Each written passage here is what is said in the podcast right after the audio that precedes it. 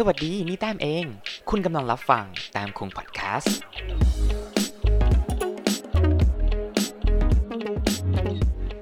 สวัสดีครับ และนี่คือรู้หรือไม่ทำไมวันนี้ครับ เราจะมาพูดถึง 10 เหตุผลที่ทำให้รู้สึกอ่อนเพลียอยู่ตลอดเวลาครับ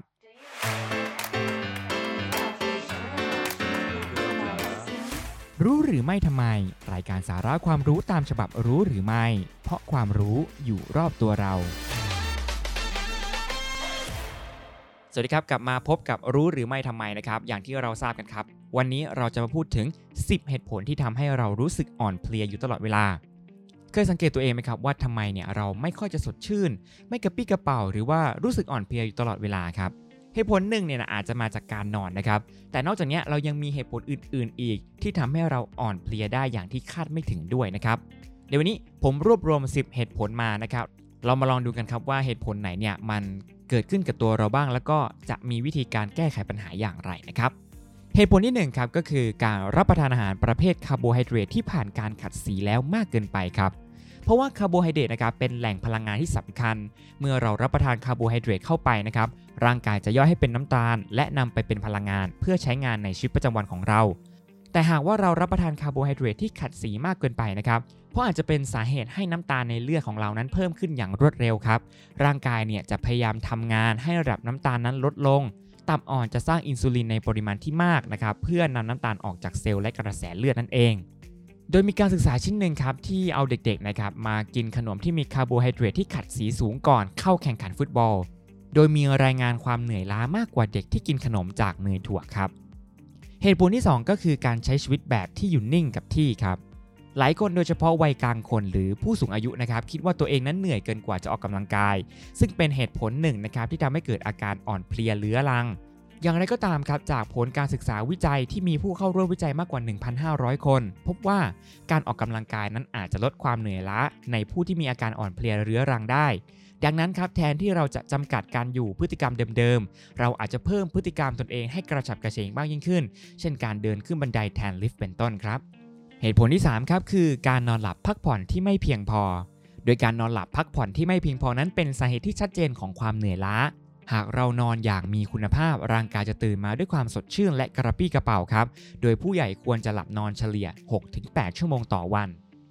เหตุผลที่ 4 คืออาการแพ้อาหารครับ โดยการแพ้อาหารนะครับอาจทำให้เกิดอาการต่างๆ เช่น การเป็นผื่นแดง น้ำมูกไหล ปวดศีรษะ รวมไปถึงความเหนื่อยล้า ซึ่งเป็นอาการที่ถูกมักมองข้ามนะครับ โดยอาหารทั่วไปมักจะทำให้เกิดอาการแพ้ก็คือพวกกลูเตน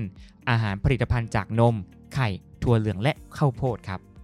เหตุผลที่ 5 ก็คือการรับประทานอาหารพลังงานที่ไม่เพียงพอต่อความต้องการของร่างกายครับ โดยการบริโภคอาหารที่มีปริมาณแคลอรี่น้อยเกินไปนะครับ อาจเป็นส่วนหนึ่งที่ทำให้ร่างกายรู้สึกอ่อนเพลียได้ เพราะมันเป็นแหล่งพลังงานเพื่อใช้ในการทำกิจกรรมต่างๆ ทั้งการเคลื่อนไหว การหายใจ การรักษาอุณหภูมิของร่างกายให้คงที่เมื่อแคลอรี่น้อยเกินไปนะครับกระบวนการของเมตาบอลิซึมและการเผาผลาญนั้นก็จะช้าลงเพื่อประหยัดพลังงาน ซึ่งนั่นเองอาจจะเป็นสาเหตุที่ทำให้เรารู้สึกเหนื่อยล้านั่นเอง เหตุผลข้อที่ 6 ก็คือการนอนผิดเวลาครับ ไม่เพียงแต่การนอนหลับพักผ่อนที่ไม่เพียงพอให้เรารู้สึกอ่อนเพลียแล้วนะครับ การที่เรานอนผิดเวลาก็สามารถลดระดับพลังงานในตัวของเรานำไปสู่ความอ่อนเพลียได้เช่นกันครับ เพราะเราต่างมีนาฬิกาชีวิตของตนเองที่แตกต่างกันไป โดยส่วนใหญ่จะเป็นปัญหาในกลุ่มผู้ทำงานเป็นกะ หรือว่าทำงานกลางคืนครับ นอกจากนี้การตื่นกลางดึกเนี่ยก็ยังทำให้เกิดเป็นความเหนื่อยล้าได้อีกด้วยนะครับ เหตุผลข้อที่ 7 ก็คือการได้รับโปรตีนที่ไม่เพียงพอต่อความต้องการของร่างกายครับการบริโภคโปรตีนนะครับจะเพิ่มกระบวนการเมตาบอลิซึมหรืออัตราการเผาผลาญในร่างกายได้มากกว่าการรับประทานคาร์โบไฮเดรตหรือไขมันครับจึงสามารถช่วยป้องกันความเหนื่อยล้าได้ ในงานศึกษาวิจัยชิ้นหนึ่งครับรายงานว่าระดับความเหนื่อยล้านั้นจะลดลงในกลุ่มนักศึกษาเกาหลี ที่มีการรับประทานอาหารประเภทโปรตีนสูง เช่น ปลา เนื้อสัตว์ ไข่และถั่วอย่างน้อยวันละ 2 ครั้งครับ เหตุผลข้อที่8ครับคือการดื่มน้ำไม่เพียงพอ โดยเราสูญเสียน้ำไปกับการขับถ่ายปัสสาวะ อุจจาระ เหงื่อและลมหายใจครับ ดังนั้นหากว่าเรานั้นดื่มน้ำไม่เพียงพอก็อาจจะทำให้เกิดภาวะการขาดน้ำได้ และนั่นจะทำให้เรารู้สึกถึงความเหนื่อยล้าอ่อนเพลีย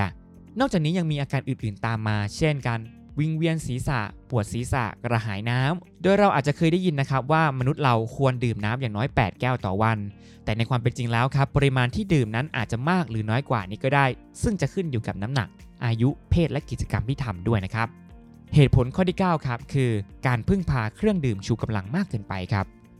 การพึ่งพาเครื่องดื่มชูกำลังนั้น จะช่วยให้เราสดชื่นได้อย่างรวดเร็วนะครับ แต่มันเป็นเพียงชั่วคราวเท่านั้น โดยในเครื่องดื่มชูกำลังนะครับ ส่วนใหญ่จะประกอบไปด้วยคาเฟอีน น้ำตาลกรดอะมิโนและวิตามิน B ซึ่งเครื่องดื่มชูกำลังเหล่านี้นะครับ มีแนวโน้มที่จะทำให้เรารู้สึกอ่อนล้า เมื่อผลจากคาเฟอีนและน้ำตาลหมดลงนั่นเองครับ และเหตุผลข้อสุดท้ายครับก็คือ มีระดับความเครียดที่สูงเกินไปครับ ดยทั่วไปครับมนุษย์นั้นจะมีภาวะความเครียดเป็นเรื่องธรรมดานะครับ แต่ระดับความเครียดที่มากจนเกินไปเนี่ยก็จะเชื่อมโยงกับความเหนื่อยล้าอ่อนเพลียได้ ซึ่งการรู้จักวิธีที่ดีในการจัดการความเครียด จะช่วยการป้องกันไม่ให้เกิดความรู้สึกเหนื่อยล้าจนมากเกินไปครับ จริง ๆ แล้วนะครับก็ยังมีโรคประจำตัวบางโรคนะครับที่ทำให้รู้สึกอ่อนเพลียได้นะครับ เช่นเบาหวาน โรคหิตจาง หรือว่าโรคที่เกี่ยวข้องกับต่อมไทรอยนั่นเองนะครับ ยังมีเรื่องราวที่น่าสนใจอีกมากมาย คุณผู้ฟังสามารถรับฟังรู้หรือไม่ทำไม ผ่านทางแต้มคุงพอดแคสต์บน Spotify Podcast Apple Podcast และ Google Podcast